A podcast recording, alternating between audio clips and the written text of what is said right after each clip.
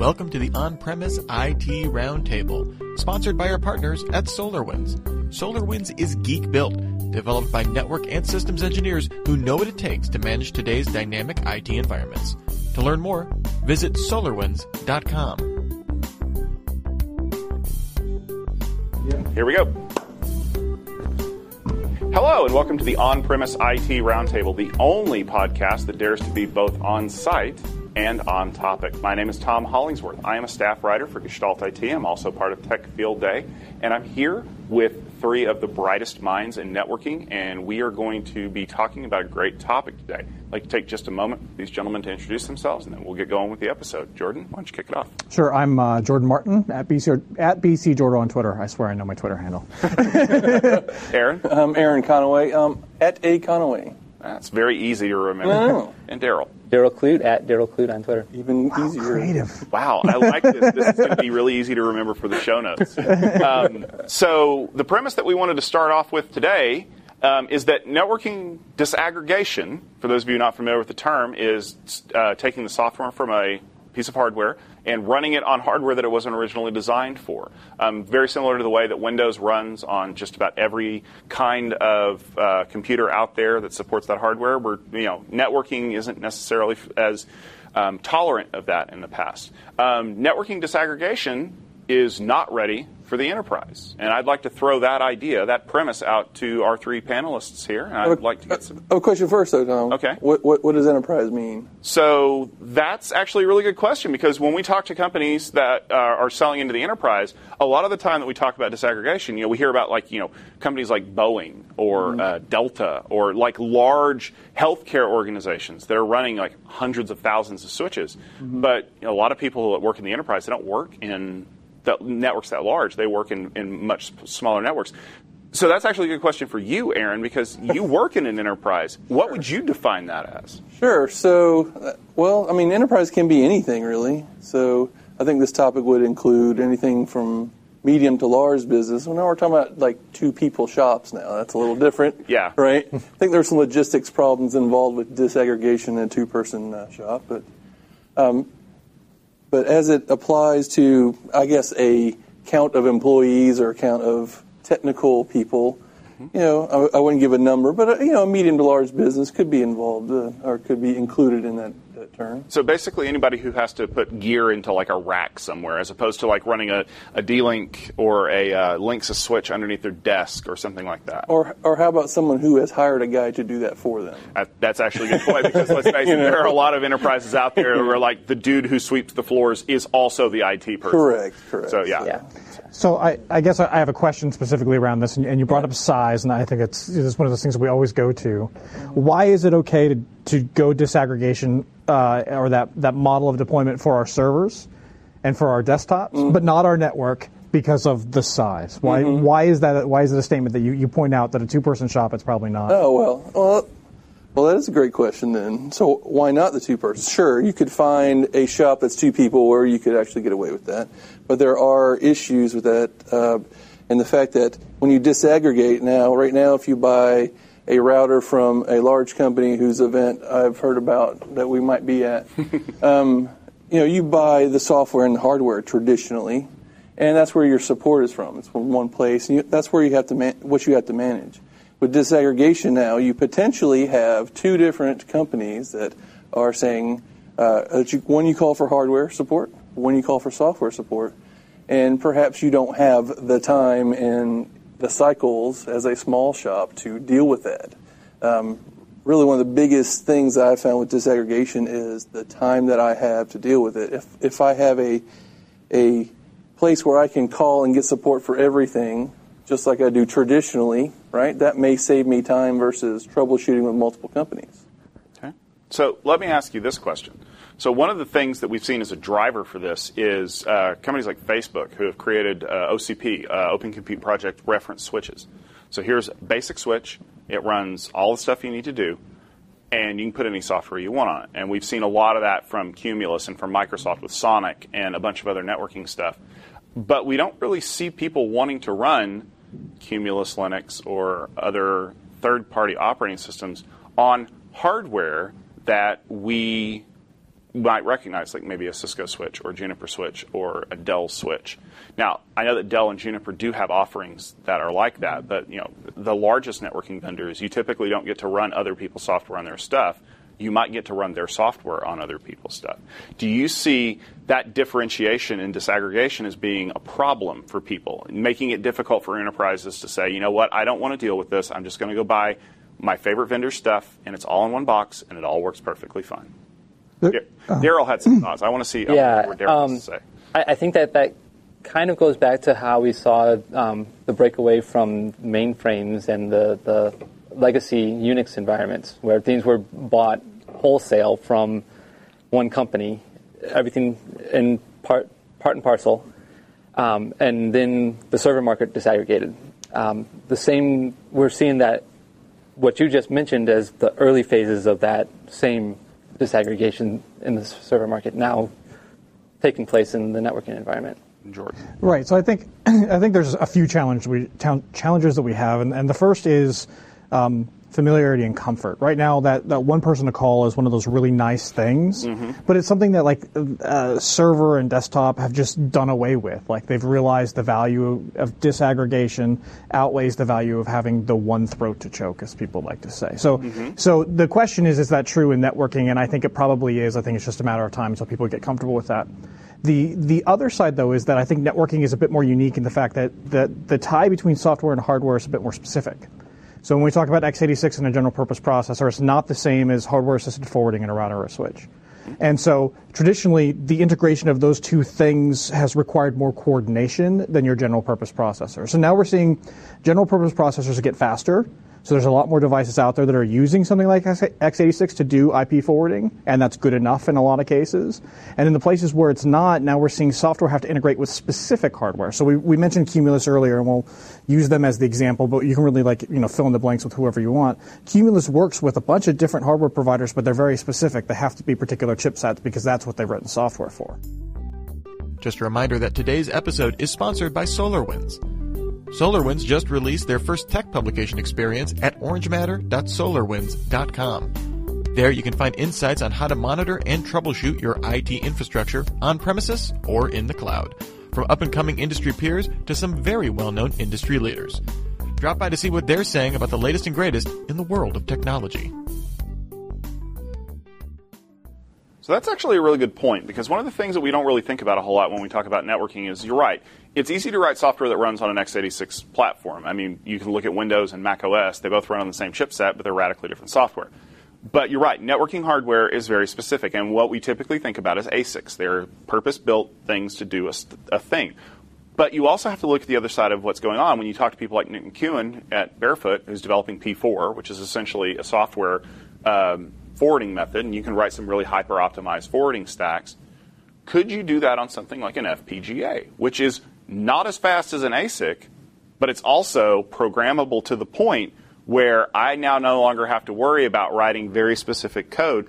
Could I write P4 for an FPGA and get good enough performance out of a white box switch that I could run some pretty disaggregated stuff on top of a wide range of, of hardware? So I think this is a misnomer, this idea that there's a um, a completely static ASIC, mm-hmm. x86, and FPGA that sits right in the middle. It's been some, it, it, there's a spectrum, and it's been that way forever. If you talk to um, the people who developed the first hardware assisted uh, forwarding chips, they were using FPGAs to test out their design, and there was some programmability. Not a lot, definitely not offered to the users, but there was some flexibility even in those chipsets. And so it's, it's a spectrum of how much program, programmability do you have in a chip, and then how much access does a third party have to that? So before it's some programmability and completely closed off. The far ends we're going to write on x86 and not get any hardware forwarding. FPGAs are somewhere in the middle. They're notoriously difficult to program. Um, once you have it sorted out, it's somewhat easy to modify, but like developing software is not something that's lighthearted. I think Barefoot's really interesting, and and people like Barefoot. I won't just exclu- point out them exclusively, but um, in in giving that flexibility of a ASIC style forwarding, but I can change what the forwarding plane actually does. It does it does change the model a bit. It makes disaggregation more accessible with hardware assisted features. So going back to your earlier point about the size of an organization may actually matter as far as um, whether or not you want to use disaggregation, mm-hmm. does something like what Jordan's saying, where you make disaggregation much more accessible to people who are not hardcore ASIC programmers. Does that change that size discussion? It, it could be. Um, like you said, you, we're not ASIC programmers, and when we don't program ASICs directly. But if there is there is an ability to do that now, and it is difficult, but it, as you make things easier, now you're widening your market for your definition of enterprise now. Okay. And I think part of it does come to a, a skill set. Um, when we look at the the disaggregated market, there's a very large, especially on the server side, there's a very large set of people that have some sort of familiarity and understanding to be able to diagnose and troubleshoot that independently and then know who to go talk to. Mm-hmm.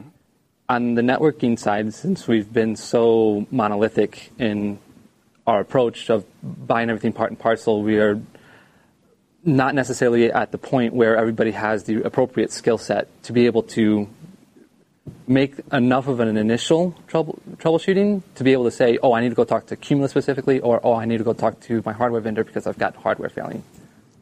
Now, I agree and I disagree. right? So I love so, that answer. and so, it, it, was a generalization, yeah, right? Yeah, obviously. So I, am going to put it in some different terms, and I think this speaks back to your small versus large, and, and mm-hmm. Kind of been struggling with you know like who is disaggregation for. Mm-hmm. There are shops where networking matters, and there are shops where networking is a necessity. And so where shops where networking is a necessity, they want the push button network. I'm going to push this thing. It's going to deploy a network. I'm going to get traffic from A to B, and that's really all I care about. And when we talk about ASICs and performance and disaggregation models, they don't care about that at all. Mm-hmm. And right. so those shops just don't care. Now those tend to be smaller shops, but man, there's a lot of bigger shops that are in that same position where they do not see their network as any sort of competitive advantage or something that really matters or something that could drive their business. The other side of that equation, those people are going to be moving to disaggregation. If they're not looking at it now, they will be shortly yep. because those shops, uh, they're willing to invest in engineering to make their network be what it needs to be. And there's just such a clear benefit to to separating your hardware and software life cycles. I can have a soft, software life cycle where I don't have to change the way I deploy my systems or my network for 10 years. I can use that for on 10 years, but I can upgrade my hardware every two, put the same software on the top on top of it. There's such a huge benefit to doing that that I just can't see those shops not going that way. But for shops who want to do less networking and they just want to pay somebody to make it happen, we're going to see the other side of the model. I think we're going to see uh, the whole market divert. So I don't think it's about size. No. I think it's about how you see what your network is in your business and how critical it is. Yeah, I totally agree with that. So let's jump on that point for a moment because there was an article that came out a couple months ago after recording this podcast, so it would have been in early 2018, um, where a large telco vendor essentially told a large networking vendor, I'm not going to use your stuff anymore because I can't disaggregate your software from your hardware. Less than a week later, large networking vendor announces that they will offer disaggregated software for that vendor or for that telco and for that hardware. Could it be the reason why that software dis- or networking disaggregation is not ready for the enterprise is because not enough enterprises are pushing back against vendors to say you need to give me a disaggregation option. Because, like you said, the single throat to choke mentality of if something goes wrong, I don't want to fight about if it's software or hardware, I just want the problem resolved, is scaring people to the point where they're not comfortable pushing that boundary. Uh, IBM never advocated, HP never advocated, no one who built big monolithic systems ever advocated disaggregation. So you can go and talk to your vendor about it, and maybe if they're progressive and forward thinking, they will come along with you. But the reality is, this is going to be driven from the end users, and those who don't are just going to be left behind. That was a Me Too thing. As much as I'm glad to see it, and it was a, it was a good step in the right direction to see a significant vendors say they were going to disaggregate hardware and software. Um, it wasn't because they were really interested in disaggregating hardware and software. it was because they were interested in keeping customers. That's what's going to change the market. But the reality is, is that that big company, and not even to pick on them, because there are other ones out there who are in the same problem. They have zero incentive beyond losing customers potentially losing customers to go to disaggregation route because the monolithic stack makes them a lot of money. Yeah, oh, I was just uh, completely agreeing with you. Um, disaggregation in the, the server ecosystem was driven by customers' demands, um, primarily with uh, Linux and uh, then Microsoft coming along and wanting to disaggregate, right, with DOS and, and various and Linux primarily to begin with, and then um, as customers got used to that model, then they started putting pressure on the larger vendors, the more monolithic vendors, and then they started to change some as well. They had to. They had to. Yeah. Um, obviously, there were some stalwarts that just never died off. How's DEC completely. doing these days? Right. Yeah, yeah. They're around somewhere. right? No, seriously. I mean, they were they were you know an absolute uh, giant in the industry at one point, and now they aren't because they didn't move along with with with user demands. And so I think that's the stage we're in. I think that we're going to see some companies starting to go down this direction. Um, I don't think you need to be the size of Facebook or Google or any of the big web scalers to get benefit out of it. I think you need to have more than two switches. If you have more than two switches and you care about your network, disaggregation you should be considering. If you don't care about your network, we'll go buy something where you can push a button and just deploy it. Aaron? Today's episode is sponsored by SolarWinds. In other SolarWinds news, they will be releasing their own podcast from their head geeks in the coming weeks. We've already spoken to Leon Adato in a previous episode, so drop on by orangematter.solarwinds.com to meet the other head geeks. Well, one good thing that I found, we- we've done some disaggregation in my company. Um, one good thing we found is that we moved to an, a software platform because we interface with that better than the big monolithic companies that we're talking about. Right? No one's going, going to want to run a disaggregated software from the big monolithic company who everyone knows we're talking about on another different switch, right? We don't we don't care about that. We care about the features that are in the different software. Yeah, the, the We ca- drive for disaggregation is more about interfacing with an open system versus interfacing with a black box. Absolutely. Uh, I don't know that I agree. Again, Okay. I, I'm going to go back to the idea that disaggregation, the benefit to disaggregation, is separating the life cycles. So I can I can continually repeat my software lifecycle and do not have to change my operations every time I upgrade hardware. That's the real cost benefit. That's where the value is. And so to say that you know. Um, uh, we're not going to want to interface, or you know, it's not going to like to me. It's I don't care who the I don't care who the hardware provider is. It's going to be it's going to that's going to be a commodity, right? It's going to be who can do the forwarding that I need and the, the way that it needs to be done. What I'm really going to care is about the software, and that may come from big software vendor. Like it could absolutely come from you know name one of your top three networking vendors out there. There's no reason why they couldn't come out, buy a company, develop something, give you an awesome way to interface with it programmatically, and they just become the place because everyone's familiar with the way they operate. There's nothing wrong with that. It would completely work, and I think a lot of people would be on board. I don't think we'll see it because it would cannibalize their current market, but the idea is I don't think anyone's against using any of the major vendors. I think everyone, eh, when you talk about disaggregation, it's all about that cost benefit of I'll pay a lot for my software because that really is how my operations get, get impacted. And I don't care about the hardware. Like the hardware just, just needs to be fast and forward packets. Well, so big software vendor, we all have been using it for decades. We are all intimately familiar with how that software works, right? And it's difficult to move on to something else. But we're smart guys. We can move on to something else. But find someone who can support that something else is another uh, concern that we have. Um, I worked at a, a not the biggest guy that we're talking about, but another big guy shop one time. And I looked for a year to find a qualified engineer, and I couldn't find one just because of the availability of the talent. So disaggregation might also give you put you in a different spot. Whereas now you're talking about, say, well, we talked about Cumulus, right? Cumulus is Cumulus Linux, right? So it is a Linux box with network features on it. Now perhaps you can find someone who can actually help you support that software. Um, maybe even better because you know we're network guys, not systems guys, right? Well, speak for yourself. Uh, yeah, right. All right. Well, I think that's pretty much going to wrap it up for us here today. I think really what we're looking at here is that networking disaggregation is probably ready for the enterprise, but a better question is: Is your enterprise ready to be disaggregated? You got to, you know, take into account size. You got to take into account support. You got to take into a lot of questions that you really should be answering before you just go decide to buy an Accton box and put some crazy software on it.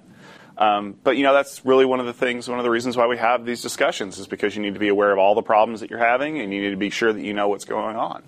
So I think that the answer is a good old-fashioned "it depends," but It depends on how much work you're willing to do before you start doing the installation. So that will do it for us this week. Um, please make sure to tune in and hear more of our podcasts on our website at gestaltit.com slash podcast. You can also check out some of the other great content that we have there, including um, unboxing videos and reviews and blog posts from some of the greatest minds in the IT community. Um, for the esteemed panelists here at uh, the On-Premise IT Roundtable, for myself, Tom Hollingsworth, I'd like to bid you a fond adieu and keep listening. We'd like to thank today's sponsor, SolarWinds, and don't forget to check out their new tech publication, Orange Matter.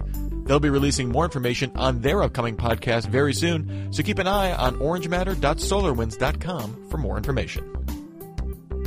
That just about does it for this episode of the On Premise IT Roundtable podcast. So, from all of us here at Gestalt IT, remember, have a super sparkly day.